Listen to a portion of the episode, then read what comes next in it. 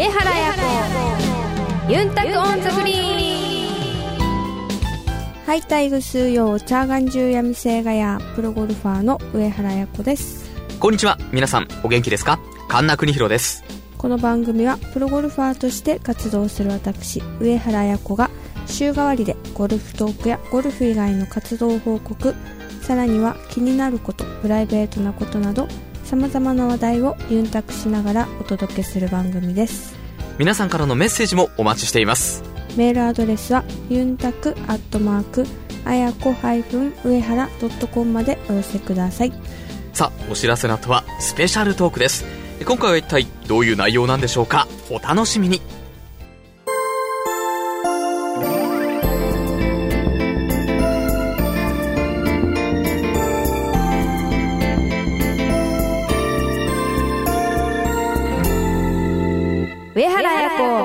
ユンタクオンザグリーンスペシャルトークさあ、今回はスペシャルトークということで素敵なゲストをお迎えしております。え沖縄県といえば、あやこさんはじめね、女子プロゴルファーを数多く輩出している県ですが、もう一つ、熱く、そして盛んなスポーツがあります。それは、バスケットボール。えー大人から子供まで実に多くの人たちが楽しんでいて、えー全国大会でも上位入賞の常連でもあります。そんな沖縄のバスケットボールといえば、やっぱり BJ リーグ、琉球ゴールデンキングスです。その琉球ゴールデンキングスから本日は山内森下選手にお越しいただきました。山内選手ようこそよろしくお願いしよろます。しくお願いします。えっと、大丈夫ですか？えー大丈夫じゃないです。なんかあの、あんまりこういう喋りっていうのは得意なのですか？どうですか？えーと、普段の喋りは得意なんですけど、はいやっぱりこういうメディアとかの前になると、全然ダメですね。そうですか。はいえっと、これからいろいろ聞いていきます。よろしくお願いします。よろしくお願いします。えーまずはですね、山内選手は1990年、沖縄県北中城村出身、江南高校卒業後、2010年、琉球ゴールデンキングスの練習生となり、翌2011年、琉球ゴールデンキングスから育成ドラフト9位指名を受けて、選手契約を結びます。えプロ2年目の今シーズンは、めきめきと頭角を現してですね、ガードとして背番号32を背負って、攻撃的なディフェンスがチームのスタイルであるゴールデンキングスにおいて、ディフェンスの重要な存在にまで成長しています。ここまで合ってますね。はい。はい。えー得点力でもその実力を遺憾なく発揮されていまして、えー11月11日、宮崎シャイニングサンズ戦では30得点の活躍を見せましてその週の週間 MVP にも輝きました。173センチと、バスケットボール選手としては比較的小柄なんですが、えーそのファイトあふれるプレーでチームの原動力となっています。さあ、ということで、あのー山内選手、この、えーシャイニングサンズ戦の30得点、週間 MVP、はいこの時は、はい。何が良かったんですか？何が良かった？うん。えー、まあ、何がいいってわけではなかったですけど、はいまあ、普段より、えーとみんなが、うん。もう調子良かった自分にボールを集めてくれて、で、その結果自分がシュートを決めてたのが、その結果につながって、で、30得点っていう形になったので、もう本当に周りが自分に点数をくれたって感じですね、そうんの試合は。でも、週間 MVP というこう一つのこうね、結果が出たっていうことはやっぱり嬉しかったんじゃないでしょうか？そうですね、自分人生初めてなので、こういった賞、個人のタイトルうんをもらうのはとっても嬉しかったですし、またこれを励みにまた頑張ろうと、また思いました。はい。あのー山内選手、なんか、キングス入団まで紆余曲折あったということで、そっちも気になるんですが、はいまずはですね、山内選手のバスケットボールとのこう出会いからお聞きしていきたいと思っております。バスケを始めたのはいつ頃からなんでしょう？バスケを始めたのは小学校1年生ですね。あだいぶ早い時期からはい。始めましたね。え、どういったきっかけで？えっ、と、自分4兄弟いるので、はいえっ、と、兄弟の影響でなるほど。やる感じだったんですけど、もう真剣にやったのは4年生からですね。あ、なるほど。少しもう触れていて、そうですね。もう、競技として始めたのが4年生はいからということですか？最近聞いたのが、はいえっ、と、1年、3年生までは、うん。えー、と一番最初に来て、えっとシュート打ってるかなと思ったら、うん。バスケットボールでサッカーをしていたっていうのを最近聞きまああ、あの、先生に怒られるパターンですね。ねはい。ボールを蹴るなって言われるパターンの人ですね。小学校けど1年生からって言ったら、まあ本当に小さい頃から始めてて、あやこさん6年生からゴルフ始めたって言ってましたよね。そうです。けど最近の、あのーゴルフ始める人って早いですよね。うん早いですね。大体もうそのぐらい、1年生ぐらいからやってる子もいますもんね。全然もっと早い子も。幼稚園生ぐらいから。はい。そうですか。うん。まあ、このぐらいから始めた方がやっぱいいのかな。えー、あ、ごめんなさい、話戻しますね。うん。で、あの、北長城村出身なんですよね？えー、と出身は沖縄市ですね。あ、沖縄市なんですか？はい。ほうで自宅の方が、えっとはい。北中にあるので、なるほど。はい。まあ、北中といえば、あの、県内でもバスケが盛んな地域の一つだと思うんですけど、はい。えーそんな中でも、レギュラーとして活躍されていたんですか、当時？中学校ですか？はい。中学校は、えっと山内沖縄市そうか、沖縄市か。はい、はいはいはい山内中学校だったので、当時はどういう感じの、えー、ともう本当に北中城中学校がうんもうダントツで強くて、まあもう有名ですもんね。ははいい。でえっ、と自分なんか地沖縄市の地区にはやっぱ涙選手のいた中学校うんってのがありましたので、うんまあ、なかなか勝てずに、うん。もう県予選までも行けずに、えー、と涙選手のチームに負けるっていうことが多々ありましたなるほど、そうですか。まあじゃあ学生の頃もそんなにこう優勝っていうようなもう12回戦止まりですね。経験は全くなかったわけですね。当時憧れていた選手っていました？えーえーバスケットプレーです、はい、これも近い選手でもいいですし、はい。もう NBA とかでもいいですし、えっと自分が、えー、となんで小学校4年生で、はい。えーと真剣にバスケやったかというと,、うんえー、とまず兄が、はい。えー、と NBA の試合を見てて、うん。でたまたまその試合に出てた、えーとジェイソン・キッドっはい、ていう選手うん、がいたのででその選手を見見てたらもう本当にすごいパスだったりもうノールックもう代名詞がノールックパスなんです、うん。えー、とその方向を見ずに、うん。えー、とパスするっていうことなんですけど、うん。それを見てあこの人みたいになりたいと思って、いろいろあの調べてはい、でバスケを真剣にやろうと思って、うん。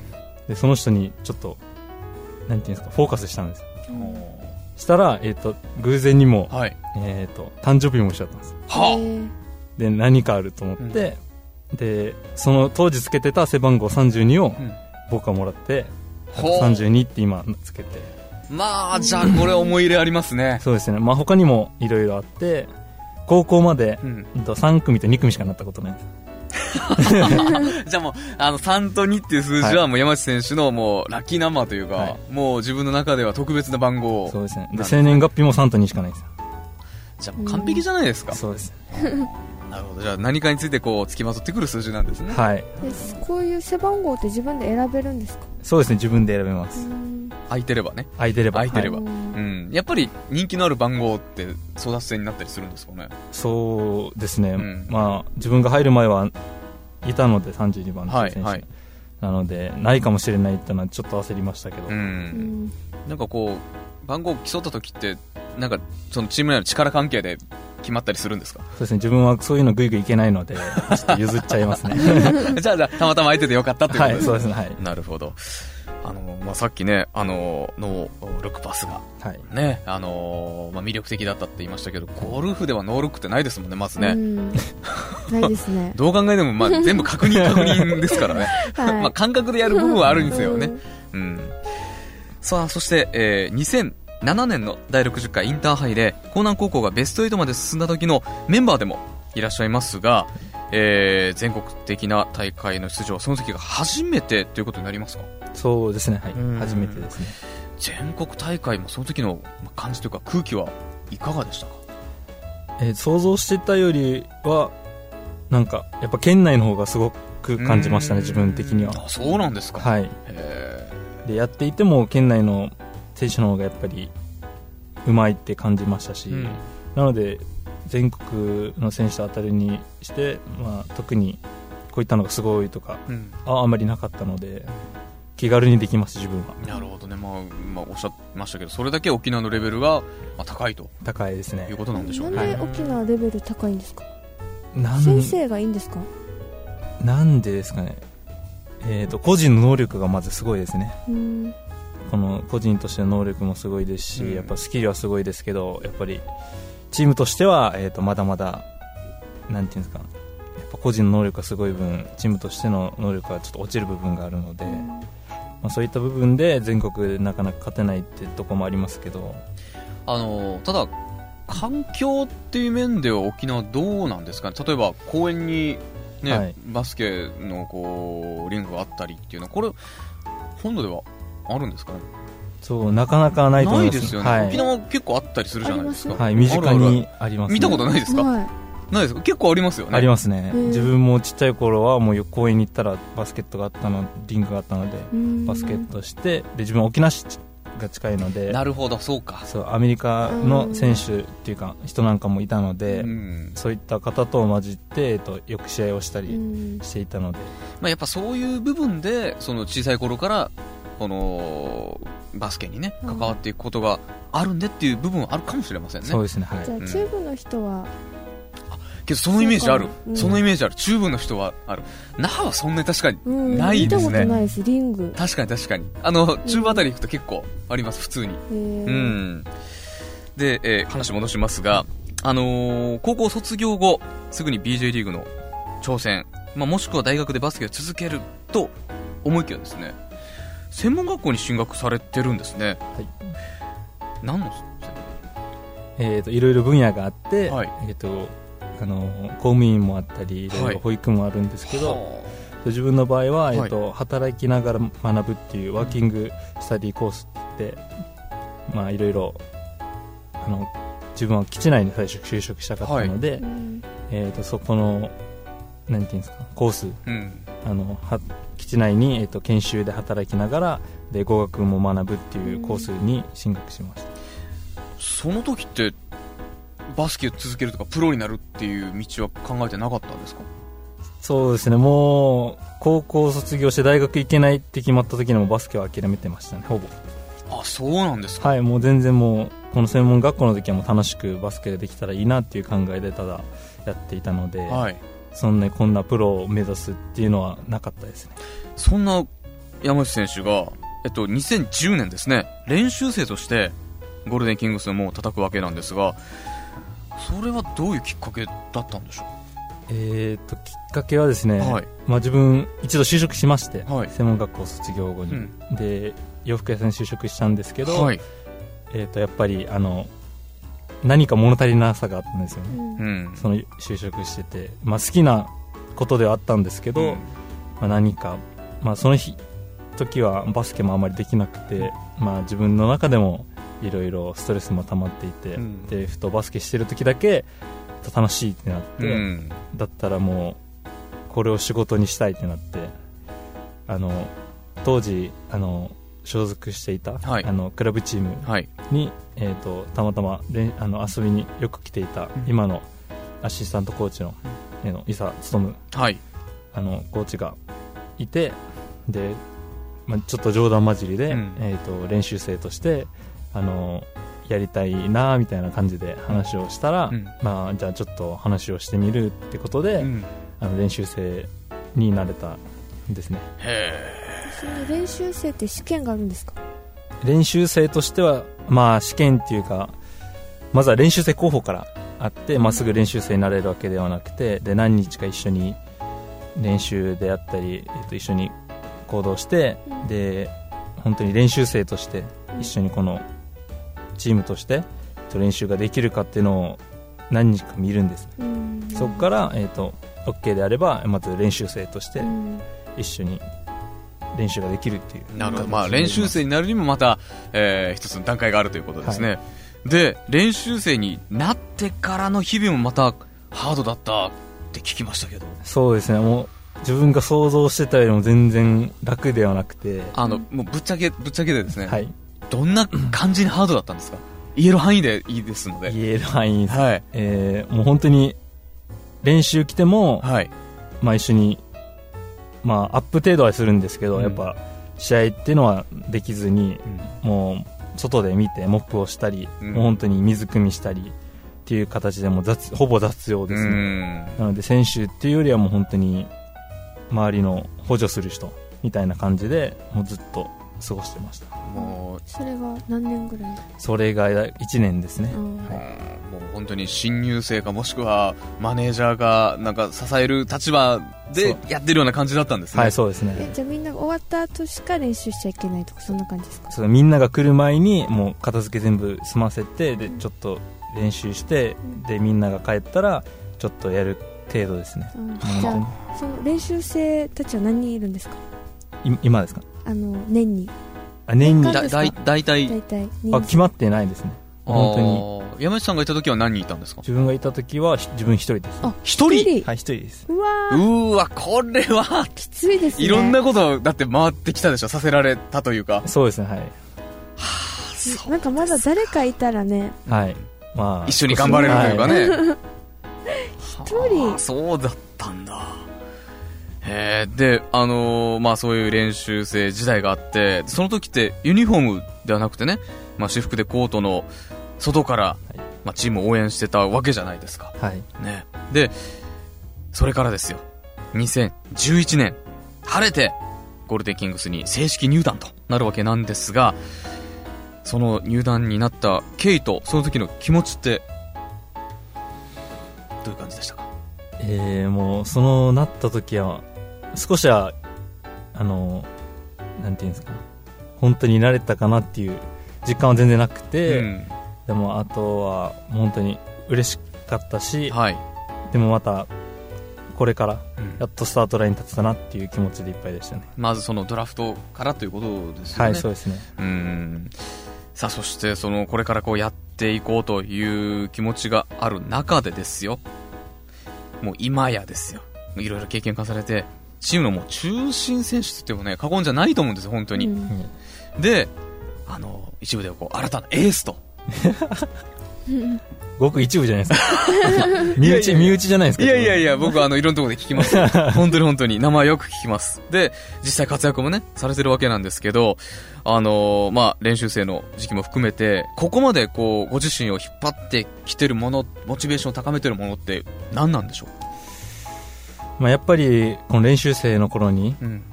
えー、とやっていたことこの本当に外で見ていた、うん。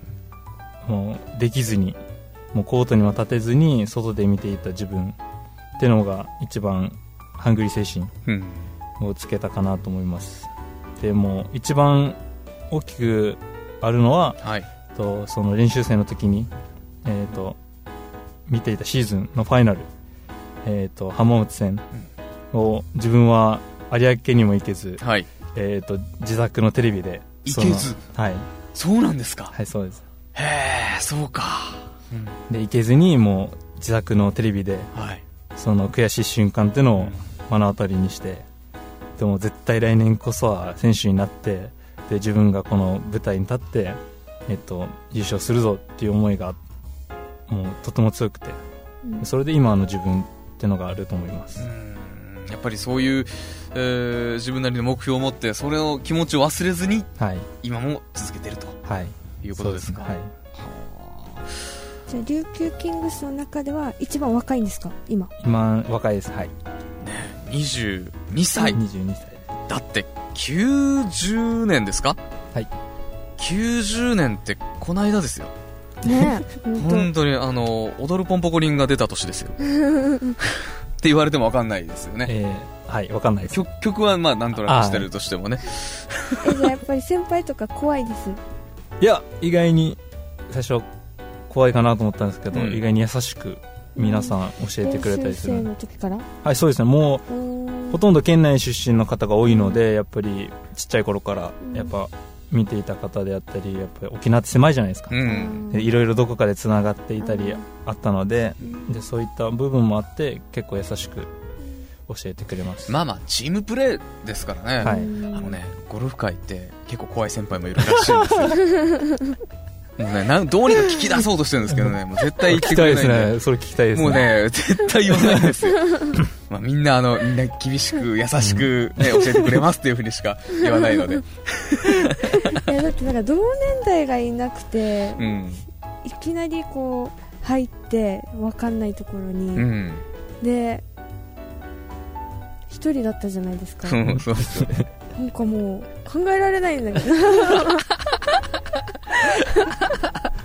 確かにね。それはあるかと思う。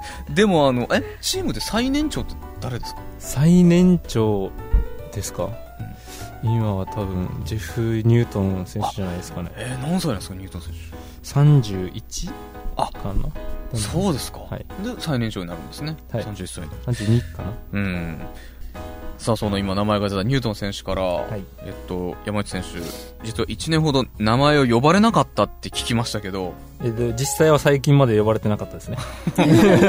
これは、何ですか？どういう理由なんでしょえーあアメリカの文化であるか分かんないですけど、はい。やっぱ一人前に自分が認めるまでは名前呼ばないっていう多分習慣っていうのがあるんじゃないんですかね。は分かんないですけど。うん。それで呼ばれてなくて、うんでずっと自分はザ・ガイって呼ばれてましたザ・ガイ？うんその男みたいなるほど。な男と名前では決して呼ばず。呼ばずにガイでこれ、なんか、ゴルフでも、なんかこういう話してましたよね。ちょっと、簡単には認めないよ、みたいな、ーこう、空気があるっていうのはね。そうか。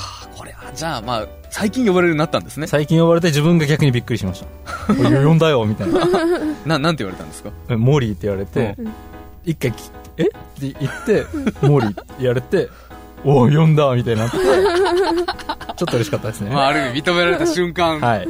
だったんですね。はい。へえ、そうですか。そんなこともあるんだ。えー外人の選手は何人ぐらい？えー、と今は、えー、と4人ですね。4人、はい。じゃあ4人ともそんその人だけ？えーっと昨シーズンから行ったのが一応3人なんですけど、自分が練習生から行ったのが2人なので、うんその一応2人マケンリー選手はい。ニュートン選手は自分のことガイってずっと呼んでました、うん。まあ、結構あの、入れ替わりがね、あの、毎年あるんですけど、まあ、ニュートン選手はね、ずっと長くね、はい。いますから。えそういう選手たちはみんな英語ですか？基本。基本英語ですねはい。えじゃあみんな英語を喋れるってこと？あのコンタクト取る。うちなんちゅうの人も。えーっと一応通訳さんがいるので通訳通して喋るかあとはノリですね、あと笑っとけばうん。なんとかなるっていう。試合中はもう、もうそういうのは普段の練習で、そうです大体ねもう。もバスケットの用語とかを伝えるので、まあ基本的に自分なんか分かるので、うん。バスケットの用語。はなので対してあの分からないっていうのは全然ないです、う、うん、いや、これからあの、アメリカツアーにね、はい。参戦なんで、やっぱりそういうところ気になりますか？気になる。あの、半分ノリって言ってましたから、まず声出してみることですかね。そうですねもう本当に積極的に。えー、とは自分の思いを伝えるもう多分会ってなくても、うん。えー、と外国人選手には伝わるので何が言ってるのかっていうのは大体伝わるので、まずは、えー、となんていうんですか自分の思ってることをうん。発するっていうのがいいことじゃないかなと思います。わかりました。はい。はい。あの、ぜひ試してみてください。なんか偉そうに言ってますけど。全然喋れないですよね英語。あとね、一つ気になったんですけど、173センチ。はい。なんですか？正確は4です。あ、174センチ。え なんで1センチ？あの、まあ、正直、バスケ選手としてはね、はい。小柄だと思うんですけど、はい。それがなんか、こう、気になったところってあります？えー、もう全くないですね。あ逆に、もうちっちゃいから大きい選手舐めてくるので、うんうんその舐めてきたやつを潰すっていうぐらいの気持ちでいつもやってますなるほど。うんはい、まあ、そのスピードも含め。はいうん。まあ、大きい選手にない部分っていうのもはい自分、あのちっちゃい選手を持ってるので、やっうん。ぱりスピードとかはい。そういった部分で、えっと、大きい選手より有利なので、うんそういった部分で、えっと、大きい選手より負けないっていう絶対負けないっていう自信はありますねなるほど。ゴルファーって、やっぱ体格って、いろいろこう、あると思うんですよ。うん基本的に大きい人がやっぱり有利なんやっですかね。ぱり手足長い方が有利は有利ですうーん。あやこさんも、もう小柄うんじゃないですか。はいそれは何かこう、ちょっとハンデに感じるというか、差を感じたことってあります？大柄の選手と比べて。やっぱ飛距離に関してはやっぱハンデは感じますけど、うんそれ以外のなんか、まあ、私の場合はアプローチとかそういうの小技も好きですし、はい。あとは、まあ、向こうで戦っていく上でも、まあ、100ヤード以内の精度とかやっぱ高めれば、あのあっちはこっちにもいいものは多分あると思うので、うんうんうん。そういうのを高めて勝負できるとは思ってます。なるほど。うん。まあ、それはじゃあ、あの、自分の持ってるものを生かすっていう点ではですね。うんゴルフもねバスケも、えー共通しているところがあるうんのかもしれませんね、さあ、えー山内選手シーズンもいよいよ、まあ、折り返しということで、あのー現在、まあ、琉球ゴールデンキングス収録時点で、えー西カンファレンス1とはい、うことなんですが、えー後半戦どういった戦いにしたいですか？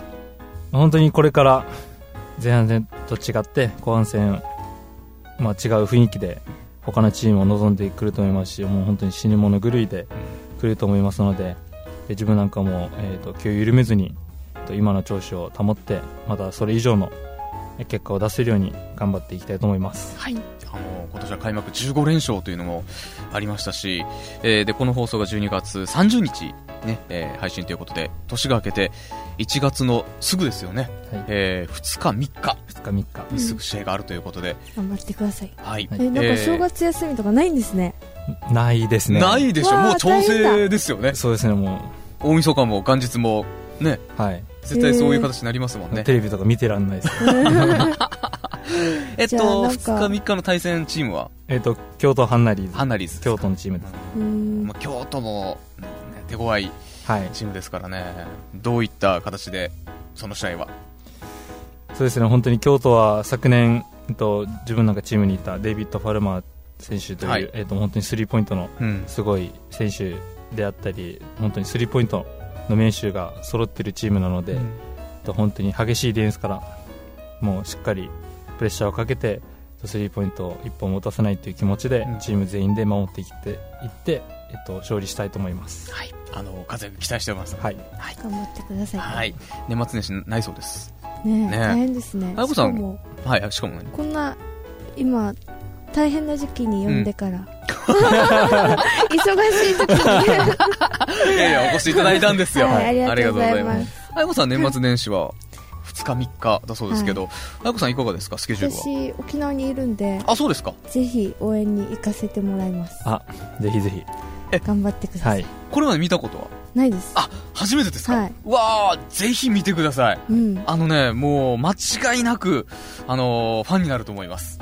はい。はい。バスケを好きじゃない方でも行ったら、あのエンターテインメント性と会場の熱い応援と、あの空間はすごいですよね。すごいです。ととりあえずあれなんですよね。1回で入れても、うん。いきなり3点とかになるんですよね。そっから説明しないとです。でも合ってますよね、一応は。えっとね、あの、シュートする場所によって変わりますね。はあ点数が。あの、大まかに言うと近ければ2点で、うん遠くからだと3点入ります。はいうんはい。それだけ覚えてたら大丈夫です。わかりました。あとは、あの、一緒に行く方にいろいろ聞いてください。はい。OK で。はい。あの、今年オフにですね、うんあの、バスケしようと思ってたんですよ、あら実は。そうなんですか、うんそんなこと早く言ってくださいよ。もう締めに、締めにかかってた話。全くできないんですけど、はい。この前でもちょっとやりました。大きいボールってどうなんですか？僕、あのー野球とか、はい。まあ、あのーテニスとかずっとやってたので、小さいボール得意なんですよ。うんうん。ただね、大きいボール、バスケ、バレー、サッカーが全くできないんですね。うん。だからさ全然こうやっぱ違うのかなって感じるんですけど、うん。あやこさん、まあ普段ゴルフですよね、バスケどうですか？もう、もう本当に一から教えてました？ポンポンって、1、2、ポンってやるんですよね。えっとね、今ラジオで全く伝わってないんですけど、ドリブルと、多分これ、レイアップかな、なんなのかな、あの、シュートの基本から習ったってことですか。すいません。ポンポンはドリブルですからね、はい今ね。ドリブルはい。めっちゃざっくりいきましたね。そうそうですね。あはいえ、なん、なんでバスケしようと思ったんですか？え、とりあえずなんかいろんなことしようと思って、うん。で、この前アメリカの QT のファイナル行った時も、はい。バスケもちょっとそこでやって、はい。で、テニスして、へ サッカーちょっとやって、え。っはい。て感じでした。なるほど。またいろんなスポーツから吸収しようとしてるんですよ。貪欲ですね。けどすごくいいことだと思います。はい。えー、はい。えー、ということで、えー山内選手、まあ、あの、これからの活躍でね、ぜひあの、キングス、また連覇を果たしていただきたいなとはい思っております。ということで本日のゲストは、琉球ゴールデンキングスの若きエース、背番号32、山内森下選手でした。山内選手、どうもありがとうございました。ありがとうございましたありがとうご。ざいました。えー次回のコーナーは、ユンタクゴルフです。皆さんからのメッセージもお待ちしています。メールアドレスは、ユンタクアットマーク、あやこ上原ドットコムまでお寄せください。お楽しみに上原やこ、ユンタクオンザグリーン。綾のルチームにこのコーナーではオフシーズンの上原綾子プロの活動を本人のコメントで毎週お届けします。とピンのイベントが埼玉県で行われました。そのイベントは、まあ、ピンのクラブを利用している方などがと応募で120人ぐらいあの集まっての大きいコンペとあとはアトラクションなども含めと盛大に行われました。契約選手も男子も女子も含め、えっと、たくさんの選手が参加してあのお客さんたちはあのレッスンをしてもらったりまたニアピンコンテストをプロと勝負をしたりドライビングコンテストの勝負をした勝負をしたりとすごくいろいろな催し物があり選手私たち選手もすごい楽しめましたし来てくださったお客さんもあの楽しめたイベントだったんじゃないかなと思います。今回は第1回目だったみたいなのでまたと次来年もっとより良いイベントにするためにまた頑張っていきたいと思います。あとそれ以外は今年もお世話になっていた会社の挨拶回りなどを行ったりあとはトレーニングを少しずつ始め開幕に向けて動き始めました。上原彩子ユンタクオンザグリーン。